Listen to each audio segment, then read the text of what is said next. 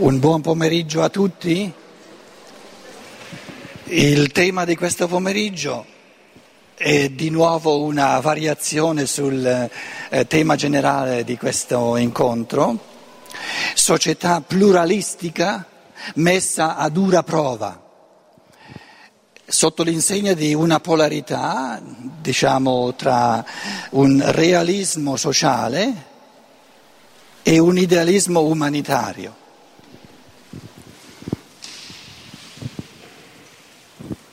Questa mattina era, abbiamo trattato un esempio concreto di incontro fra eh, due culture profondamente diverse, l'Occidente e l'Islam. Questo pomeriggio allarghiamo un po' la visuale e mm, poniamo al centro la domanda come la mettiamo, come gestiamo come vogliamo gestire questa umanità che è una realtà sola, che è una realtà unitaria, secondo quali principi,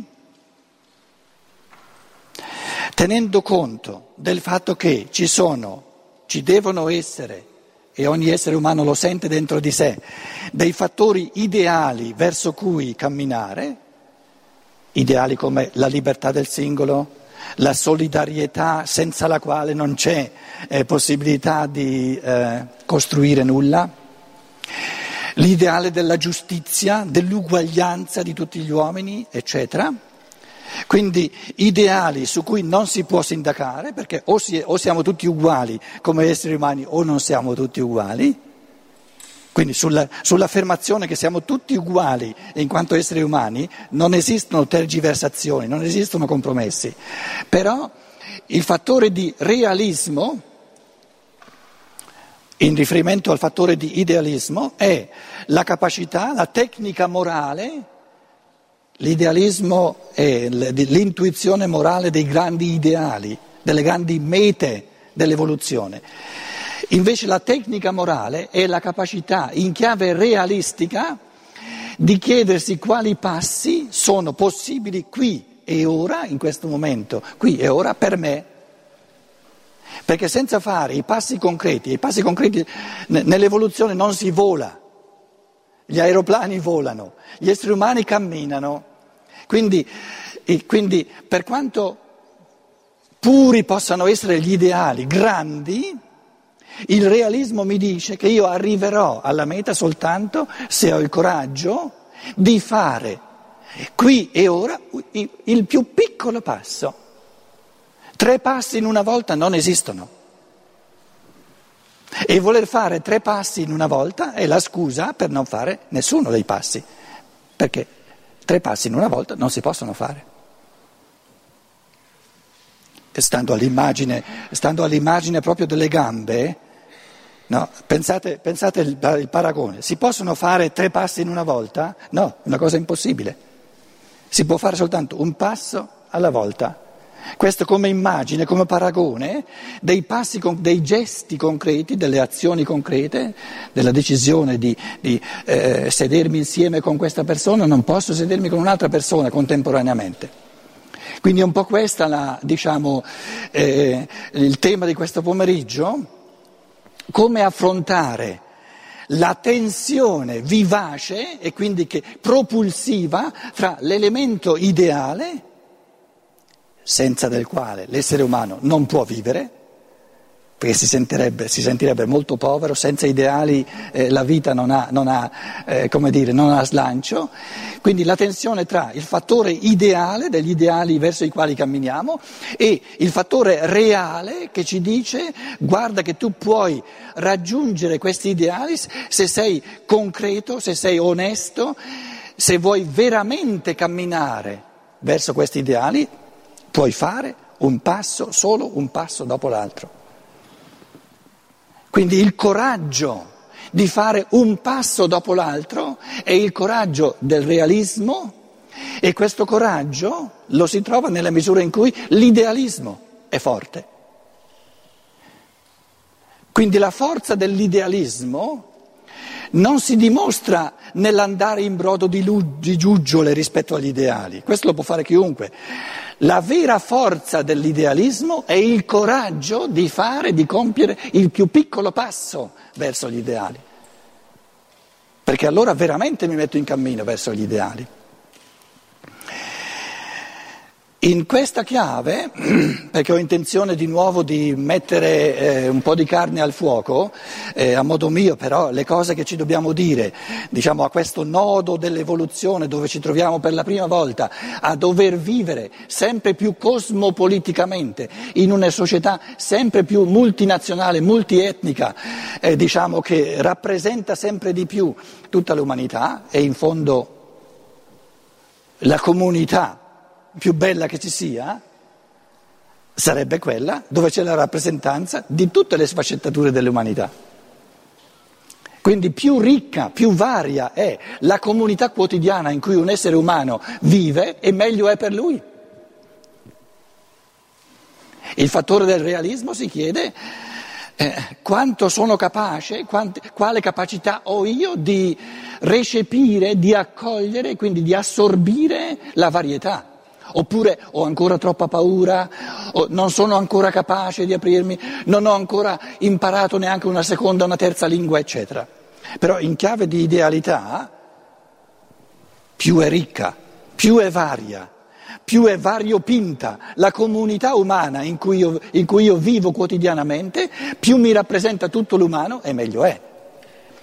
Una comunità all'unisono è povera, una povertà comune.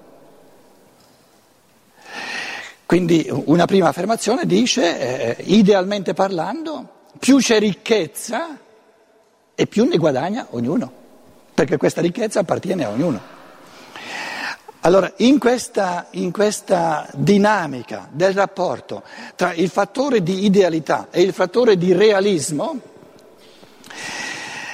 che, I pensieri che io sto cercando di esprimere, pur eh, arrabattandomi se volete, ma non è questo che importa, importa diciamo, il peso morale anche delle cose che si dicono, c'è, eh, è immanente proprio una tensione in quello che, che cerco di, di, esprimere, che poi eh, spero eh, insomma, sia, parli con la voce del cuore e della mente di ciascuno di noi, ci deve essere una tensione tra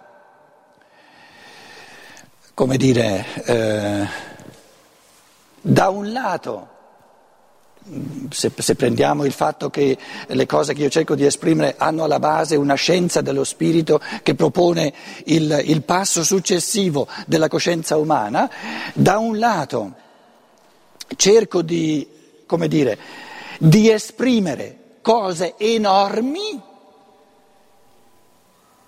e questo pomeriggio mi riprometto di fare, se volete, una critica, ma in positivo, del, del, del, materialismo, del capitalismo, eccetera, eccetera, eccetera, però dall'altro è importante che queste, queste indicazioni non vengano prese come dogmi, ma che per ciascuno di voi siano soltanto un incentivo, una, diciamo, una, um, una spinta, una proposta e importante, fondamentale è ciò che ognuno di voi ne fa, ciò che ognuno ne fa. Quindi io eh, metto lì delle cose, come dire, delle, delle specie di ideali evolutivi di cui abbiamo veramente bisogno, ma poi calarli nel concreto e anche farli propri a livello di, di masticazione intellettuale è compito di ognuno. Il primo pensiero di questo, di questo pomeriggio, parlando di realismo eh, e, di, e di idealismo, è questo, che il materialismo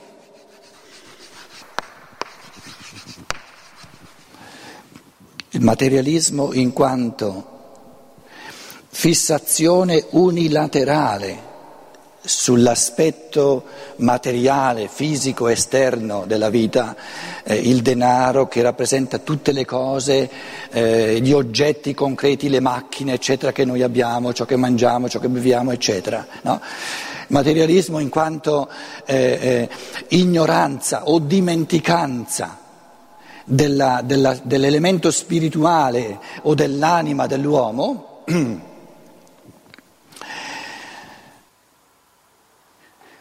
è una cosa non pratica. Vorrei presentare il materialismo come la sorgente di infiniti problemi perché il materialismo è fondato su una illusione, su un pensiero erroneo.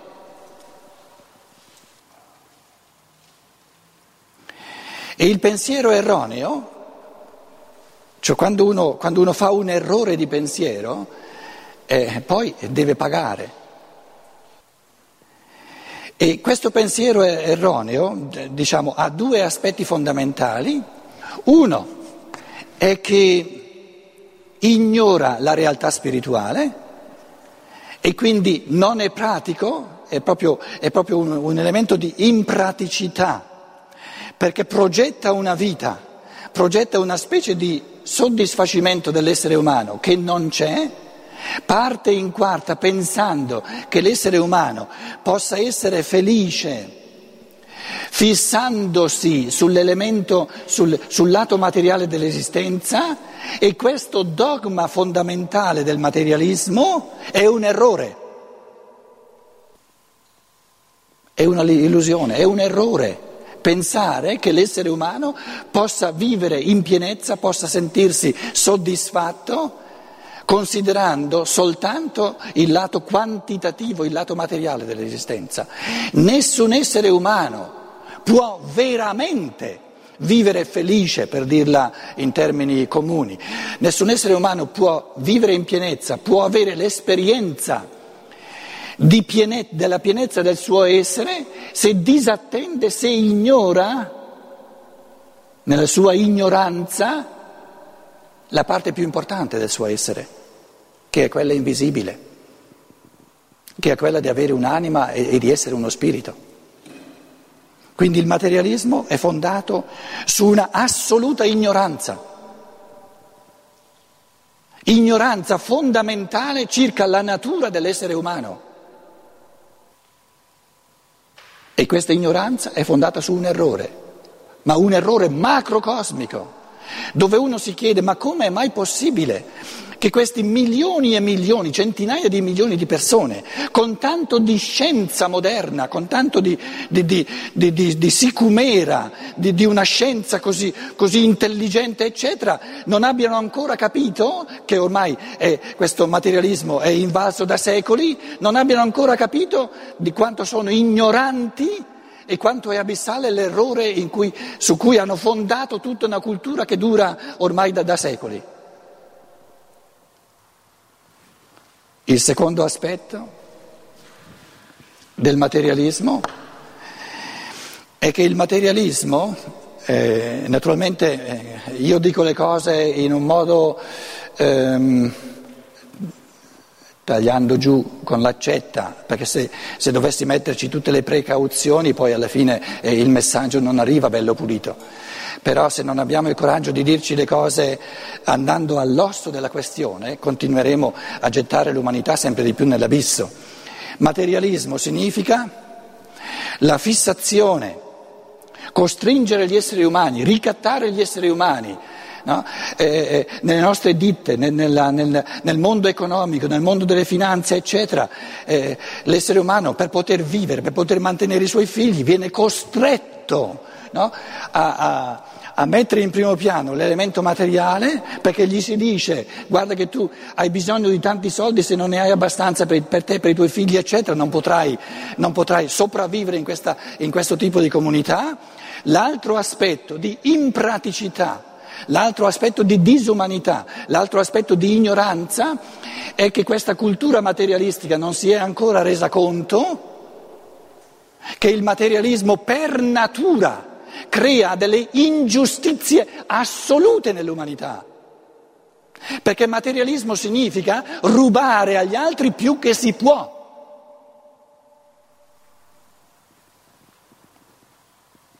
Se l'America, per dire un esempio molto concreto, pensa di poter rubare all'umanità e alla terra tante risorse per darle a un gruppo di persone, portarle via agli altri, impuniti, questo pensare di poterlo fare impuniti è ignoranza.